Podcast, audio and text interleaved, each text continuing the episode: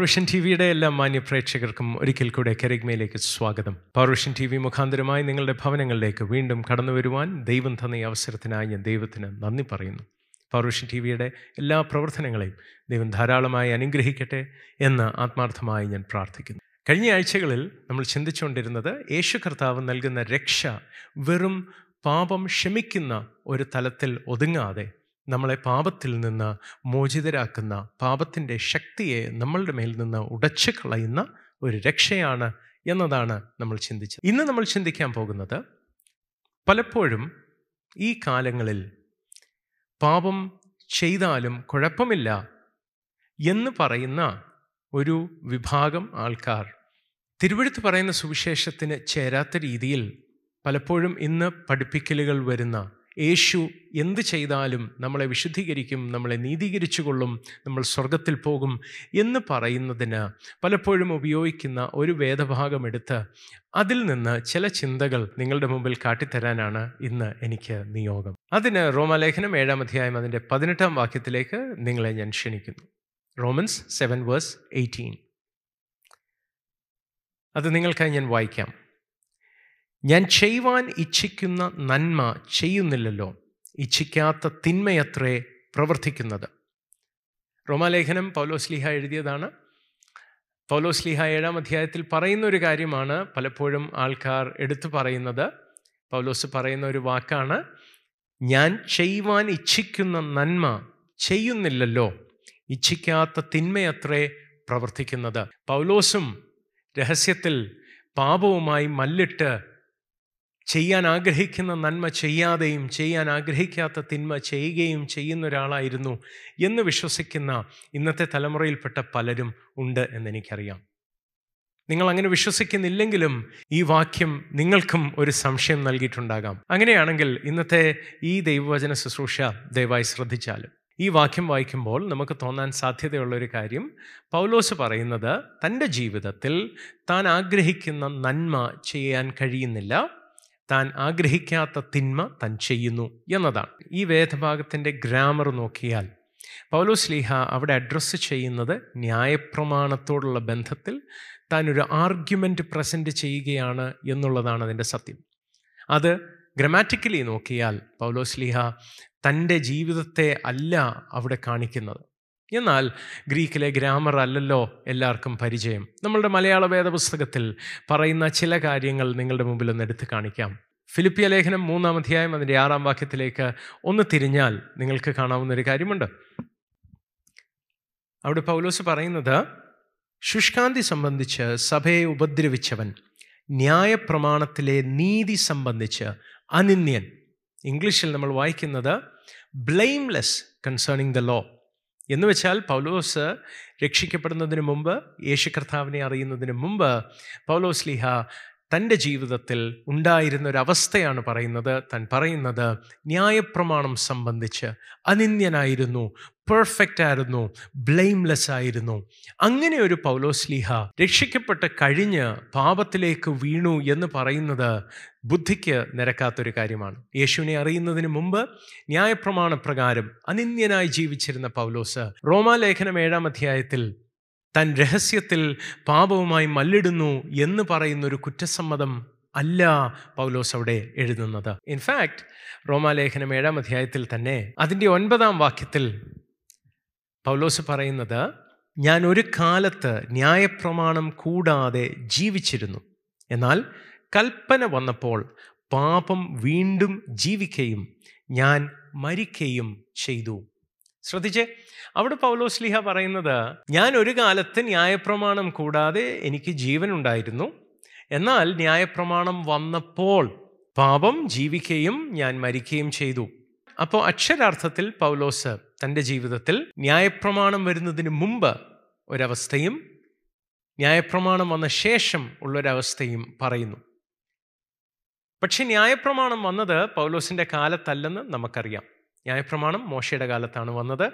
മോശ പൗലോസിന്റെ ഒരു സമകാലീകൻ അല്ല. പൗലോസ് അവിടെ പറയുന്ന ആ പ്രയോഗം ഉപയോഗിച്ച് വളരെയേറെ ആൾക്കാർ അവരുടെ ജീവിതത്തിൽ പാപത്തെ ജയിക്കാൻ കഴിയാതെ അവരുടെ ജീവിതത്തിൽ പാപ സ്വഭാവങ്ങൾക്ക് അടിമപ്പെട്ടിട്ട് സാരമില്ല എന്ന് ആശ്വസിക്കുന്ന ഒരവസ്ഥയിൽ ജീവിക്കുന്നത് നമുക്കറിയാം. എന്നാൽ അവിടെ പൗലോസ് പറയുന്നത് തന്നെ പറ്റിയല്ല എന്നുള്ളതാണ് നമ്മൾ മനസ്സിലാക്കേണ്ട കാര്യം. അവിടെ പൗലോസ് പറയുന്നത് ന്യായപ്രമാണത്തെ പറ്റിയുള്ള ഒരു ആർഗ്യുമെന്റ് ആണ് എന്ന് ഞാൻ പറഞ്ഞെങ്കിലും അവിടെ നമ്മൾ നോക്കുമ്പോൾ മനുഷ്യന്റെ അവസ്ഥ യേശു ഇല്ലാതെ യേശു വരുന്നതിന് മുമ്പ് ഒരു മതത്തിന്റെ വ്യവസ്ഥയുടെ കീഴിൽ മനുഷ്യന്റെ അവസ്ഥയാണ് പൗലോസി പറയുന്നത്. വാസ്തവത്തിൽ റോമാലേഖനം അഞ്ചാം അധ്യായത്തിൽ അതിന്റെ ആറാം വാക്യത്തിൽ പറയുന്നൊരു വാക്ക് നിങ്ങളെ എനിക്ക് ഓർപ്പിക്കാൻ ആഗ്രഹമുണ്ട്. നാം ബലഹീനർ ആയിരിക്കുമ്പോൾ തന്നെ ക്രിസ്തു തക്ക സമയത്ത് അഭക്തർക്ക് വേണ്ടി മരിച്ചു. ശ്രദ്ധിച്ചേ അവിടെ പൗലോസ് പറയുന്ന ഒരു കാര്യം ഇതാണ്. ക്രിസ്തു മരിച്ചത് നമ്മൾ ബലഹീനരായിരുന്നപ്പോഴാണ്. റോമാലേഖനം ഏഴാം അധ്യായത്തിലേക്ക് നമ്മൾ മടങ്ങി വന്നാൽ നമ്മൾ വായിച്ച കുറിവാക്യം. അവിടെ പറയുന്നതും എനിക്ക് ആഗ്രഹമുണ്ട് ചെയ്യാൻ. പക്ഷെ എന്നെക്കൊണ്ട് കഴിയുന്നില്ല. എനിക്കതിനുള്ള ശക്തിയില്ല. എനിക്കതിനുള്ള ബലമില്ല. എനിക്ക് ആഗ്രഹമുണ്ട് കള്ളുകൂടി നിർത്തണമെന്ന്. പക്ഷേ അത് നിർത്താനുള്ള ബലം എനിക്കില്ല. ഞാൻ കണ്ണുകൊണ്ട് ചെയ്യുന്ന പാപങ്ങൾ നിർത്തണമെന്ന് ആഗ്രഹമുണ്ട്. പക്ഷേ നിർത്താൻ എന്നെക്കൊണ്ട് കഴിയുന്നില്ല. ഞാൻ മുൻകോപിയാണ്. ഒത്തിരി പ്രശ്നങ്ങൾ അത് കാരണം ഉണ്ടാകാറുണ്ട്. പക്ഷേ എനിക്കത് നിർത്താൻ കഴിയുന്നില്ല. എനിക്ക് ഭയമാണ്. പക്ഷേ ആ ഭയത്തെ ജയിക്കാൻ എനിക്ക് കഴിയുന്നില്ല. ഹലലൂയ അങ്ങനെ മനുഷ്യന്റെ ഒരു ബലഹീന അവസ്ഥ അതിന്റെ പരിതാപകരമായ ആ അവസ്ഥയെപ്പറ്റിയാണ് പൗലോസ് അവിടെ പറയുന്നത്. ഒരു ന്യായപ്രമാണമോ ഒരു മതം പറയുന്ന ചില അനുഷ്ഠാനങ്ങളിലോ പാപത്തെ ജയിക്കാൻ കഴിയാത്ത നിസ്സഹായനായ ബലമില്ലാത്ത മനുഷ്യന്റെ അവസ്ഥ. എന്നാൽ റോമാലേഖനം അഞ്ചാം അധ്യായത്തിൽ നമ്മൾ വായിച്ചു ക്രിസ്തു നമ്മൾ ബലഹീനരായിരുന്നപ്പോൾ നമുക്ക് വേണ്ടി മരിച്ചു എന്ന്. യേശു കർത്താവ് മരിച്ചതോടെ നമ്മളുടെ പാപങ്ങൾക്ക് ദൈവം പരിഹാരം വരുത്തി. എന്നാൽ പാപത്തെ ജയിച്ച് ജീവിക്കുന്ന പാപത്തിന് നമ്മളുടെ മേൽ ആധിപത്യം നടത്താൻ കഴിയാതെ ഉള്ള ഒരവസ്ഥയാണ് യേശു വാഗ്ദാനം ചെയ്ത രക്ഷ. പക്ഷെ പലപ്പോഴും നമ്മൾ കാണുന്നൊരു കാര്യം യേശുവിനെ സ്വീകരിച്ചു അല്ലെങ്കിൽ യേശുവെ എന്നെ രക്ഷിക്കണമെന്ന് പറഞ്ഞിട്ടും ഒത്തിരിയേറെ ആൾക്കാർ പാപത്തോട് തോറ്റ് ജീവിക്കുന്നത് നമ്മൾ കാണുന്നുണ്ട്. എന്നാൽ യേശു പറഞ്ഞൊരു കാര്യം നിങ്ങൾ ശ്രദ്ധിക്കണം. അപ്പുസ്തല പ്രവൃത്തി ഒന്നാം അധ്യായം എട്ടാം വാക്യത്തിൽ യേശു തന്റെ ശിഷ്യന്മാർക്ക് കൊടുത്തൊരു വാഗ്ദത്വമുണ്ട് റോമാലേഖനം ഏഴാം അധ്യായത്തിൽ നമ്മളുടെ നിസ്സഹായ അവസ്ഥ പൗലോസ് പറയുമ്പോൾ റോമാലേഖനം അഞ്ചാം അധ്യായം നമ്മൾ ബലഹീനരായിരുന്നു എന്ന് താൻ പറയുമ്പോൾ അപ്പോസ്തല പ്രവൃത്തി ഒന്നാം അധ്യായം അതിന്റെ എട്ടാം വാക്യത്തിൽ യേശു പറഞ്ഞത് ഇതാണ്.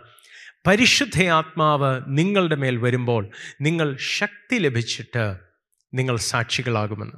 ആ പ്രയോഗം നമ്മൾ മിക്ക ആൾക്കാർക്കും സുപരിചിതമാണെങ്കിലും പലപ്പോഴും ആ വാക്യം വായിച്ചു വിടുമ്പോൾ നമ്മൾ ചിന്തിക്കുന്നത് അത് സാക്ഷികളാകാനുള്ള ഒരു ശക്തിയാണ് എന്ന് ചിന്തിച്ചു പോകും. അവിടെ ഞാൻ ഒരു കാര്യം കൂടെ പറഞ്ഞോട്ടെ? സാക്ഷിയാകുക എന്ന് പറയുന്നത് സുവിശേഷം പ്രസംഗിക്കുക എന്നുള്ളതാണ് എന്ന് പലപ്പോഴും നമ്മൾ ചിന്തിക്കാറുണ്ടെങ്കിലും നിങ്ങൾ അറിയേണ്ട ഒരു കാര്യം സുവിശേഷങ്ങളിലെങ്ങും കർത്താവ് പ്രസംഗിക്കുന്നതിന് സാക്ഷിയാകുക എന്ന് പറഞ്ഞില്ല. യേശു കർത്താവ് ശിഷ്യന്മാരെ സുവിശേഷവുമായി അയച്ചപ്പോൾ രാജ്യത്തിന്റെ സുവിശേഷം പ്രസംഗിപ്പീൻ എന്ന് പറഞ്ഞയച്ചപ്പോൾ യേശു അവരോട് സാക്ഷികളാകാനല്ല പറഞ്ഞത് രാജ്യത്തിന്റെ സുവിശേഷം പ്രസംഗിക്കാനാണ് പറഞ്ഞത്. എന്താ ഞാൻ പറഞ്ഞതിന്റെ സാരം? സാക്ഷികളാകുക എന്ന് പറയുമ്പോൾ അത് പ്രസംഗിക്കുന്നത് മാത്രമല്ല അത് വിറ്റ്നസ് ആകുക എന്നുള്ളതാണ്. എന്ന് വെച്ചാൽ പഠിച്ചതെന്തോ പറയുന്നതിന് സാക്ഷിയാകുക എന്ന് പറയാൻ കഴിയത്തില്ല. എന്റെ ജീവിതത്തിൽ അനുഭവിച്ച കണ്ടോ കേട്ടോ വ്യക്തിപരമായി അനുഭവിച്ച കാര്യത്തിനാണ് ഞാനൊരു സാക്ഷിയായി കോടതിയിൽ നിൽക്കാൻ കഴിയുന്നതെങ്കിൽ അതുപോലെ നമ്മൾ അനുഭവിക്കുന്നതിന് സാക്ഷ്യം വഹിക്കുന്നതാണ് യേശു അവിടെ പറഞ്ഞത്. അതൊരു ലീഗൽ പ്രയോഗമാണ്. അപ്പോൾ യേശു അവിടെ പറയുന്നത് നമ്മൾ സാക്ഷികളാകും. എന്നാൽ മടങ്ങി വരാം. നമ്മൾ ചിന്തിച്ചുകൊണ്ടിരുന്നത് പരിശുദ്ധയാത്മാവ് വരുമ്പോൾ നിങ്ങൾക്ക് ശക്തി ലഭിക്കും എന്ന യേശു പറഞ്ഞത്. പരിശുദ്ധാത്മ വരുമ്പോൾ നിങ്ങൾക്ക് ശക്തി ലഭിച്ചിട്ട് നിങ്ങൾ സാക്ഷികളാകും എന്ന് പറഞ്ഞെങ്കിലും പരിശുദ്ധാത്മാവ് വരുമ്പോൾ അവിടുന്ന് തരുന്ന ശക്തി പരിശുദ്ധാത്മാവിന്റെ ആ ബലം അത് സാക്ഷിയാകാൻ മാത്രമല്ല. പ്രത്യുത നിങ്ങളുടെ ജീവിതത്തിൽ ഓരോ ചെറിയ കാര്യത്തിലും ദൈവപ്രവൃത്തി നിങ്ങൾ കാണാൻ തുടങ്ങുന്നതാണ് പരിശുദ്ധാത്മാവ് നൽകുന്ന ശക്തി. ഞാൻ അതിനായി ഒരു ഉദാഹരണം പറയട്ടെ. പണ്ട് ദിവസം മുഴുവൻ വീട്ടിൽ കറണ്ട് ഇല്ലാതിരുന്ന സമയത്ത് വൈദ്യുതി ഇല്ലാതെ വന്ന സമയത്ത് ട്രാൻസ്ഫോമർ എന്തോ കേടുപറ്റിയതോ എന്തോ പ്രശ്നമായിരുന്നു. പകലുള്ള ആവശ്യങ്ങൾക്കൊക്കെ വെള്ളം നമ്മൾ ഉപയോഗിച്ചു. സന്ധ്യ ആയപ്പോഴത്തേക്കും വെള്ളം തീർന്നു വൈദ്യുതി മടങ്ങി വന്നില്ല. അമ്മച്ചി പറയുകയാണ് കറണ്ട് വന്നായിരുന്നെങ്കിൽ ആ മോട്ടർ ഒന്ന് ഓണാക്കാമായിരുന്നു ഞാൻ ചോദിക്കട്ടെ കറണ്ട് വന്നാൽ മോട്ടർ മാത്രമേ ഓണാകത്തുള്ളൂ പക്ഷെ അമ്മച്ചി പറഞ്ഞില്ല കറണ്ട് വന്നായിരുന്നെങ്കിൽ ആ ടേപ്പ് റെക്കോർഡർ ഓൺ ചെയ്ത് ഇച്ചിരി പാട്ട് കേൾക്കാമായിരുന്നു എന്ന്. ആ ടേപ്പ് റെക്കോർഡർ ഓൺ ആക്കാൻ വൈദ്യുതി സഹായിക്കത്തില്ല എന്നല്ല അതിന്റെ അർത്ഥം. നമ്മളുടെ വീട്ടിൽ ലോഡ് ഷെഡിങ് ഉണ്ടാകുമ്പോൾ ലൈറ്റ് പോകുന്നു എന്ന് പറയുന്നത് നിങ്ങൾ കേട്ടിട്ടില്ലേ? ഇവിടെല്ലാം ലൈറ്റ് പോയി. ലൈറ്റ് പോയി എന്ന് പറയുമ്പോൾ നിങ്ങൾ ആരെയും ഫാൻ പോയി എന്ന് പറയുന്നത് കേട്ടിട്ടുണ്ടോ? വാഷിംഗ് മെഷീൻ പോയി എന്ന് പറയുന്നത് കേട്ടിട്ടുണ്ടോ? വാഷിംഗ് മെഷീൻ പോയി എന്ന് പറഞ്ഞാൽ നമ്മൾ വിചാരിക്കും വാഷിംഗ് മെഷീൻ കേടായതാണെന്നാണ് എന്നാൽ ഇവിടെ ഒന്നും ലൈറ്റില്ല എന്ന് പറയുമ്പോൾ അതിന്റെ അർത്ഥം ലൈറ്റ് മാത്രമായിട്ട് ഇല്ലാതായി എന്നല്ല അർത്ഥം. അവിടെ വൈദ്യുതി ഇല്ല എന്നാണ് അതിന്റെ അർത്ഥം. എങ്കിലും ആ വൈദ്യുതി കൊണ്ട് മറ്റുപകരണങ്ങളും നമ്മൾ യൂസ് ചെയ്യാറുണ്ട്. അതുപോലെ ദൈവശക്തി പരിശുദ്ധയാത്മാവിന്റെ ശക്തി ഒരാളുടെ മേൽ വരുമ്പോൾ അയാൾ ദൈവവചനം പ്രസംഗിക്കും അല്ലെങ്കിൽ രാജ്യത്തിന്റെ സുവിശേഷം പ്രസംഗിക്കും അല്ലെങ്കിൽ മിഷണറി ആകും എന്ന് മാത്രമല്ല അതിന്റെ അർത്ഥം. ലൈറ്റ് പോയി എന്ന് പറയുന്നത് പോലെ മിഷണറി വർക്കിനോടോ അല്ലെങ്കിൽ സാക്ഷ്യം പറയുന്നതിനോടോ അല്ലെങ്കിൽ സുവിശേഷം പ്രസംഗിക്കുന്നതിനോടോ മാത്രം അത് ചിന്തിക്കാതെ നമ്മൾ ചിന്തിക്കേണ്ടത് നമ്മളുടെ ജീവിതത്തിൽ ദൈവശക്തി വെളിപ്പെട്ട് നമ്മൾ അക്ഷരാർത്ഥത്തിൽ നമ്മളുടെ ദൈനംദിന ജീവിതത്തിൽ ജയിക്കാനൊക്കാത്ത സ്വഭാവങ്ങളെ ജയിക്കുന്ന ഒരു തലത്തിലേക്ക് ദൈവാത്മാവിന്റെ ശക്തിയാൽ ദൈവം നമ്മളെ കൊണ്ടുവരുന്നതാണ് യേശു വാക്തത്വം ചെയ്ത പരിശുദ്ധാത്മ ശക്തി അത്ഭുതങ്ങൾ ചെയ്യുന്നത് മാത്രമല്ല രോഗം സൗഖ്യമാവുന്നത് മാത്രമല്ല. ഞാൻ നിങ്ങളോട് പറയട്ടെ പരിശുദ്ധാത്മാവ് അവരുടെ മേൽ വരുന്നതിന് മുമ്പ് അവരത്ഭുതങ്ങൾ ചെയ്തിട്ടുണ്ട്. യേശു അവരെ രാജ്യത്തിന്റെ സുവിശേഷം അറിയിക്കുവാൻ ഗ്രാമങ്ങളിൽ പട്ടണങ്ങളിൽ പറഞ്ഞു വിട്ടപ്പോൾ അവർ മടങ്ങി വന്ന് പറഞ്ഞത് അത്ഭുത ദൈവപ്രവൃത്തികളെ പറ്റിയാണ്. അവർ പറഞ്ഞു ഭൂതങ്ങൾ വിട്ടുപോകുന്നു രോഗങ്ങൾ സൗഖ്യമാകുന്നു. യേശു പറഞ്ഞത് ഇങ്ങനെയാണ് രോഗികളെ സൗഖ്യമാക്കൂ മരിച്ചവരെ ഉയർപ്പിക്കൂ കുഷ്ഠരോഗികളെ ശുദ്ധരാക്കൂ. ഇതെല്ലാം യേശു അവരെ നിയോഗിച്ച നിയോഗത്തിൽ അവർ കണ്ടിട്ടുള്ളതാണ്. പരിശുദ്ധയാത്മാവ് അവരുടെ മേൽ വരുന്നതിന് മുമ്പ് ഈ അത്ഭുതങ്ങളൊക്കെ അവർ കണ്ടിട്ടുള്ളതാണ്. അവർ ഇതിന് സാക്ഷികളായിട്ടുള്ളതാണ്. പക്ഷേ യേശു പറയുന്നത് അപ്പസ്തല പ്രവൃത്തി ഒന്നാം അധ്യായത്തിൽ നിങ്ങൾ സാക്ഷികളാകും എന്നാണ്. അപ്പോൾ ദൈവപ്രവൃത്തിക്ക് അവർ സാക്ഷികളാകും എന്ന് പറയുമ്പോൾ അത് വെറും അത്ഭുതം ചെയ്യുകയോ രോഗങ്ങൾ സൗഖ്യമാക്കുകയോ ചെയ്യുന്നത് മാത്രമല്ല. നീയും ഗലീലക്കാരനാണ് നീയും യേശുവിന്റെ കൂടെ ഉള്ളവനാണെന്ന് പറഞ്ഞപ്പോൾ യേശുവിനെ തള്ളിപ്പറഞ്ഞ പത്രോസ്. യേശുവിനെ പിടിച്ചുകൊണ്ടുപോകാൻ പടയാളികൾ വന്നപ്പോൾ യേശുവിനെ വിട്ട് ഓടിപ്പോയ ശിഷ്യന്മാർ അവർ അത്ഭുതങ്ങൾ കണ്ടെങ്കിലും അവർക്ക് സാക്ഷീകരിക്കാൻ അവർ ആഗ്രഹിക്കുന്ന നന്മ ചെയ്യാൻ കഴിയാതെ അവർ ആഗ്രഹിക്കാത്ത തിന്മ അവരെ രക്ഷിക്കുന്ന അവരുടെ രക്ഷകനെ വിട്ട് ഓടിപ്പോകുന്ന ആ അവസ്ഥ. അത് ഉണ്ടാകാതെ അവരെ ബലപ്പെടുത്തുന്ന ഒരു ദൈവശക്തിയുടെ കാര്യമാണ് യേശു പറഞ്ഞത്. നമുക്കും ജയിക്കാനൊക്കാത്തതിന്റെ മേൽ ജയം തരുന്ന നമുക്ക് ബലമില്ലാത്തത് കൊണ്ട് എതിർക്കാൻ കഴിയാത്ത ചിന്തകളുടെ മേൽ ബലത്തോടെ എതിർത്ത് നിൽക്കാൻ കഴിയുന്നതാണ് യേശു വാഗ്ദത്തം ചെയ്ത ദൈവശക്തി. ഒരു പടി കൂടെ കടന്നു ചിന്തിച്ചാൽ ശിഷ്യന്മാർ യേശു അത്ഭുതങ്ങൾ ചെയ്യുന്നത് നിരന്തരം കണ്ടവരാണ്. അതുപോലെ നമ്മൾ സാക്ഷികളാകാൻ ഒക്കുമോ? അല്ല യേശു അങ്ങനെ അത്ഭുതങ്ങൾ ചെയ്യുന്നത് നമ്മൾ എല്ലാ ദിവസവും കാണുന്നുണ്ടോ?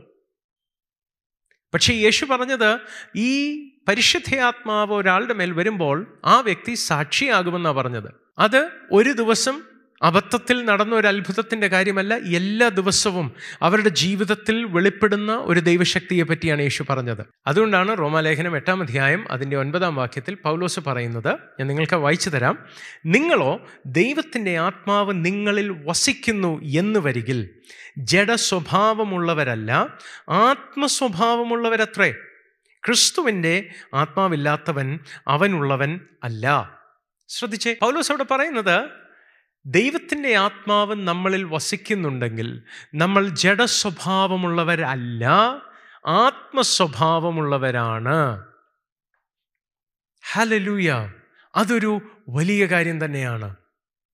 യേശു രക്ഷിക്കുന്ന ഒരാൾ ആ വ്യക്തിയുടെ മേൽ പരിശുദ്ധ ആത്മാവ് വരുമ്പോൾ ആ വ്യക്തി ജഡസ്വഭാവത്തിലല്ല പിന്നെ ജീവിക്കുന്നത്. ആ വ്യക്തി ആത്മസ്വഭാവമുള്ളവനാണ് എന്നാണ് തിരുവെഴുത്ത് പഠിപ്പിക്കുന്നത്. നമ്മളുടെ ഉള്ളിൽ ദൈവം വാഗ്ദാനം ചെയ്ത പരിശുദ്ധയാത്മാവ് വന്ന് വസിക്കുന്നത് നമ്മൾക്ക് ആത്മസ്വഭാവം പകരാൻ കൂടിയാണ്. പലപ്പോഴും ആൾക്കാർ ചിന്തിക്കുന്നത് അതൊരു കരിസ്മാറ്റിക് അനുഭവമായി കൈയടിക്കാനും അന്യഭാഷ പറയാനും ഒക്കെയായിട്ട് മാത്രം ചിന്തിക്കുമ്പോൾ മറ്റു ചിലർ അത് സുവിശേഷ ഘോഷണവും സാക്ഷിയാകുന്നതുമായി ബന്ധപ്പെട്ട് ചിന്തിക്കുമ്പോൾ ഇതൊന്നും ചെയ്യില്ല എന്നല്ല ഞാൻ പറയുന്നത്. പക്ഷേ അതിലുപരി നിങ്ങളുടെ ജീവിതത്തിൽ നിങ്ങൾക്കൊരാത്മസ്വഭാവം തരുവാനാണ് പരിശുദ്ധയാത്മാവ് വരുന്നത്. പക്ഷേ പരിശുദ്ധയാത്മാവ് എല്ലാവരുടെ മേലും വരുന്നില്ല. യേശുവിനെ സ്വീകരിച്ചവരുടെ മേൽ മാത്രമേ പരിശുദ്ധയാത്മാവ് വരുള്ളൂ. കാരണം ഞാൻ പറയാം എന്റെ പിതാവിന്റെ ഡി എൻ എ എനിക്കുള്ളതിന്റെ കാരണം ഞാൻ തന്റെ മകനായതുകൊണ്ടാണ്. എന്റെ പിതാവിന്റെ മകനല്ലാത്തൊരാൾക്ക് എന്റെ പിതാവിന്റെ ഡി എൻ എ ഉണ്ടാകാൻ കഴിയത്തില്ല. അതുപോലെ യേശുവിനെ കൈക്കൊണ്ട് ദൈവമക്കളായവരുടെ മേലാണ് പരിശുദ്ധയാത്മാവ് വരുന്നത്. ഗലാത്തി ലേഖനം നാലാം അധ്യായം അതിന്റെ ആറാം വാക്യം അങ്ങനെയാണ് പറയുന്നത്. ഞാനതൊന്ന് വായിക്കട്ടെ. നിങ്ങൾ മക്കൾ ആകെ കൊണ്ട് അബ്ബാ പിതാവേ എന്ന് വിളിക്കുന്ന സ്വപുത്രന്റെ ആത്മാവിനെ ദൈവം നമ്മുടെ ഹൃദയങ്ങളിൽ അയച്ചു. എന്ന് വെച്ചാൽ ദൈവമക്കളാകെ കൊണ്ടാണ് പരിശുദ്ധ ആത്മാവ് നമ്മളുടെ മേൽ വരുന്നത്. യോഹന്നാന്റെ സുവിശേഷം ഒന്നാം അധ്യായം അതിന്റെ പന്ത്രണ്ടാം വാക്യം പറയുന്നത് യേശുവിനെ കൈക്കൊണ്ട് അവന്റെ നാമത്തിൽ വിശ്വസിക്കുന്ന ഏവർക്കും അവൻ ദൈവമക്കളാകുവാൻ അധികാരം കൊടുത്തിരിക്കുന്നു.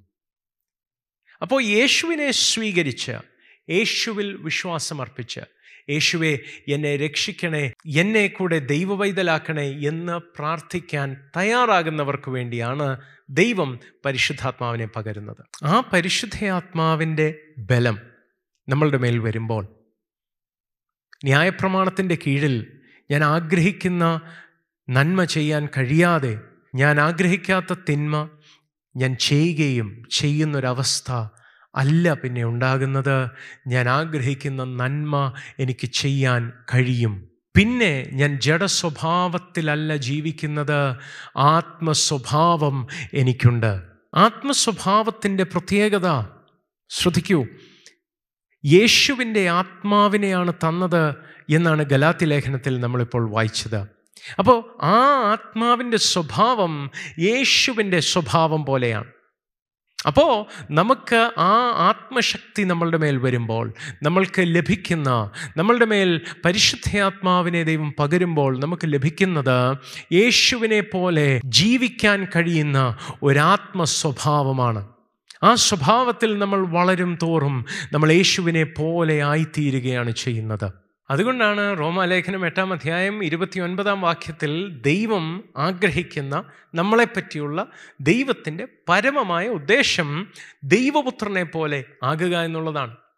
ഞാൻ വഹിക്കാം അവൻ മുന്നറിഞ്ഞവരെ തന്റെ പുത്രൻ അനേകം സഹോദരന്മാരിൽ ആദ്യജാതനാകേണ്ടതിന് അവന്റെ സ്വരൂപത്തോട് അനുരൂപരാകുവാൻ മുൻ നിയമിച്ചിരിക്കുന്നു യേശുവിനോട് അനുരൂപരാകുവാനാണ് ദൈവം നമ്മളെ മുൻ നിയമിച്ചിരിക്കുന്നത് ആരുടെയും രക്ഷ ദൈവം മുൻ നിയമിച്ചു എന്നല്ല തിരുവെടുത്ത് പറഞ്ഞത്. പക്ഷെ രക്ഷിക്കപ്പെടുന്നവരെ ദൈവം തന്റെ പുത്രന്റെ സ്വരൂപത്തിലേക്ക് അനുരൂപരാകുവാൻ ദൈവം നിയമിച്ചിരിക്കുന്നു. ഒന്ന് ആലോചിച്ച് നോക്കൂ. മതങ്ങളിൽ കൂടെ നമ്മൾ ദൈവത്തിന്റെ അടുത്തേക്ക് ചെല്ലാൻ ശ്രമിക്കുന്നുണ്ട്. നിങ്ങൾ ഏത് വിശ്വാസത്തിലുള്ളവരാണെങ്കിലും നിങ്ങളും ഞാനും അത് ശ്രമിക്കുന്നവരാണ്. പാപത്തിൽ നിന്ന് രക്ഷപ്പെടണമെന്ന് നരകത്തിൽ നിന്ന് രക്ഷപ്പെടണമെന്ന് മതവിശ്വാസിയായ ഏതാൾക്കും ആഗ്രഹമുണ്ടാകും. മോക്ഷം പ്രാപിക്കണമെന്ന് രക്ഷപ്പെടണമെന്ന്. എന്നാൽ യേശു നൽകുന്ന രക്ഷയുടെ സവിശേഷത ദൈവം നമ്മളെ രക്ഷിക്കുക മാത്രമല്ല ചെയ്യുന്നത് യേശുവിനെ പോലെ ആക്കുകയാണ് ചെയ്യുന്നത്. അത് നമ്മുടെ പ്രയത്നത്താലല്ല ദൈവം അവിടുത്തെ ആത്മാവിനാൽ അതിനുള്ള ബലം നമ്മൾക്ക് തരികയാണ് ചെയ്യുന്നത്. ദൈവത്തിന് നമ്മളെ രക്ഷിക്കുക എന്ന് പറയുന്നതും നമ്മളെ ദൈവപുത്രനെ പോലെ ആക്കുക എന്ന് പറയുന്നതും രണ്ടും രണ്ട് കാര്യങ്ങളല്ലേ? നമ്മളെ പാപത്തിൽ നിന്ന് രക്ഷിക്കുക മാത്രമല്ല നരകത്തിൽ പോകാതെ രക്ഷിക്കുക മാത്രമല്ല ചെയ്യുന്നത്. യേശുവിൽ വിശ്വസിക്കുന്ന ഒരാൾക്ക് പരിശുദ്ധയാത്മാവിനെ പകർന്ന് അവർ യേശുവിനെ പോലെ ആകുവാൻ അവരെ പ്രാപ്തരാക്കുന്നതാണ് ദൈവം തരുന്ന രക്ഷ. അതുകൊണ്ട് ഇന്ന് നിങ്ങളോട് ഞാൻ ചോദിക്കട്ടെ നിങ്ങളുടെ ജീവിതത്തിൽ ഒരു ദുസ്വഭാവത്തിന് നിങ്ങൾ അടിമയാണോ? യേശുവിന് നിങ്ങളെ പുറത്തു കൊണ്ടുവരാൻ കഴിയും. വീണ്ടും അതിനടിമപ്പെട്ടു പോകാതെ വണ്ണം നിങ്ങളെ ബലത്തോടെ നിർത്താൻ സ്വന്തം ആത്മാവിനെ നിങ്ങളിൽ പകരാനാണ്. പാപം ചെയ്താലും സാരമില്ല യേശു നീതീകരിച്ചോളും പൗലോസും അങ്ങനെയായിരുന്നു എന്ന് പറയുന്ന അബദ്ധത്തിൽ പെടരുതേ. യേശു നൽകുന്ന രക്ഷയുടെ ശക്തി നിങ്ങളെ പാപത്തിൽ നിന്ന് പുറത്തു കൊണ്ടുവരുന്നതാണ്. അതേത് പാപമായാലും ചെറുതായാലും വലുതായാലും. നരകത്തിൽ നിന്ന് മാത്രമല്ല പാപത്തിന്റെ ബലത്തിൽ നിന്ന് യേശു നിങ്ങളെ പുറത്തു കൊണ്ടുവരും. പക്ഷേ പരിശുദ്ധാത്മാവ് നിങ്ങൾ വരണമെങ്കിൽ നിങ്ങൾ യേശുവിനെ സ്വീകരിക്കണം. യേശുവെ എന്റെ ജീവിതത്തിൽ അങ്ങ് കർത്താവാകണമേ എന്ന് ആവശ്യപ്പെടണം. എന്നെയും കൂടെ രക്ഷിക്കണേ എന്ന് ആവശ്യപ്പെടണം. നിങ്ങളുടെ പാപങ്ങൾ നിങ്ങളോട് ക്ഷമിക്കണമേ എന്ന് ആവശ്യപ്പെടണം.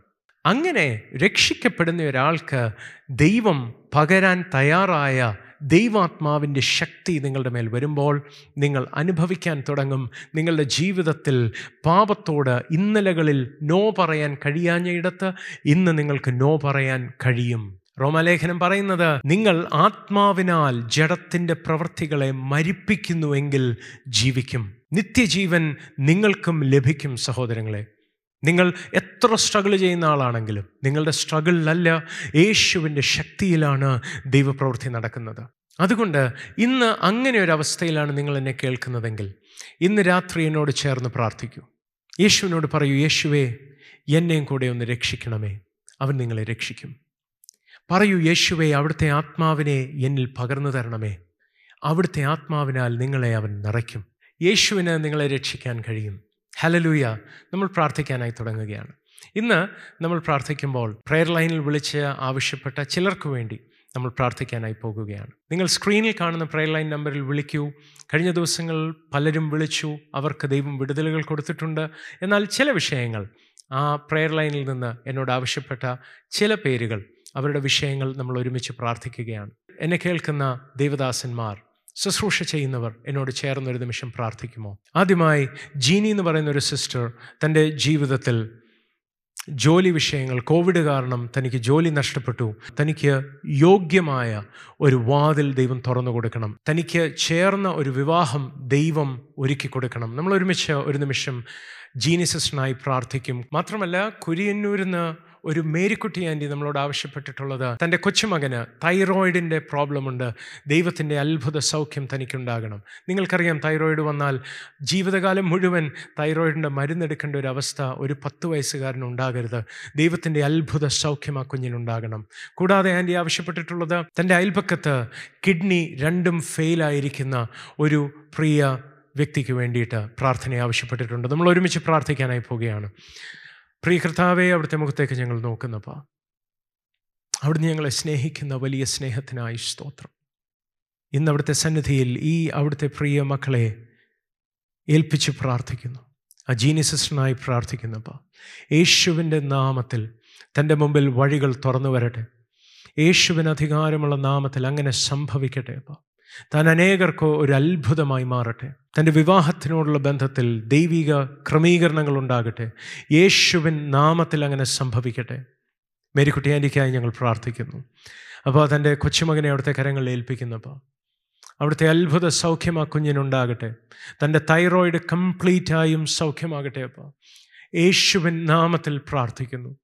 സ്വർഗം അങ്ങനെ ചെയ്യണേ അപ്പോൾ ഹാലേ ലൂയ ഹാലലൂയ തന്റെ അയൽപ്പക്കത്തുള്ള ആ രണ്ട് കിഡ്നിയും ഫെയിലായ ആ വ്യക്തിക്കായി പ്രാർത്ഥിക്കുന്നു. ദൈവത്തിന്റെ സൗഖ്യമുണ്ടാകട്ടെ കർത്താവെ അങ്ങ് റെസ്റ്റോർ ചെയ്യുന്ന ദൈവമാണല്ലോ. ഒരു ടോട്ടൽ റെസ്റ്റോറേഷൻ ആ കിഡ്നിയിൽ അവർ അനുഭവിക്കട്ടെ. Right now we pray that you will begin that process and that you will bring it to completion let them experience it അപ്പ അവിടുന്ന് അങ്ങനെ ചെയ്യണേ അപ്പ എല്ലാ പ്രേക്ഷകരെയും അവിടുത്തെ കരങ്ങൾ ഏൽപ്പിച്ച് പ്രാർത്ഥിക്കുന്നു. അവരുടെ ജീവിതത്തിൽ അവർ നേരിടുന്ന വെല്ലുവിളികളിൽ കർത്താവെ അവിടുത്തെ ബലം ഒന്ന് വെളിപ്പെടണമേ. അവർക്ക് നോ പറയാനൊക്കാതെ അവർ സ്ട്രഗിൾ ചെയ്യുന്ന വിഷയങ്ങളിൽ കർത്താവെ നോ പറയാൻ കഴിയുന്ന അവർ ആഗ്രഹിക്കുന്ന നന്മ ചെയ്യുവാനും അവർ ആഗ്രഹിക്കാത്ത തിന്മ ചെയ്യാതിരിപ്പാനുമുള്ള ആത്മബലം അവരുടെ മേൽ വരേണ്ടതിനായി ഞങ്ങൾ ഒരുമിച്ച് പ്രാർത്ഥിക്കുന്നപ്പോൾ അവിടുന്ന് എങ്ങനെ ചെയ്യണമേ. അവിടുത്തെ നാമത്തെ ഉയർത്തണമേ. യേശുവിൻ നാമത്തിൽ തന്നെ. ഈമൻ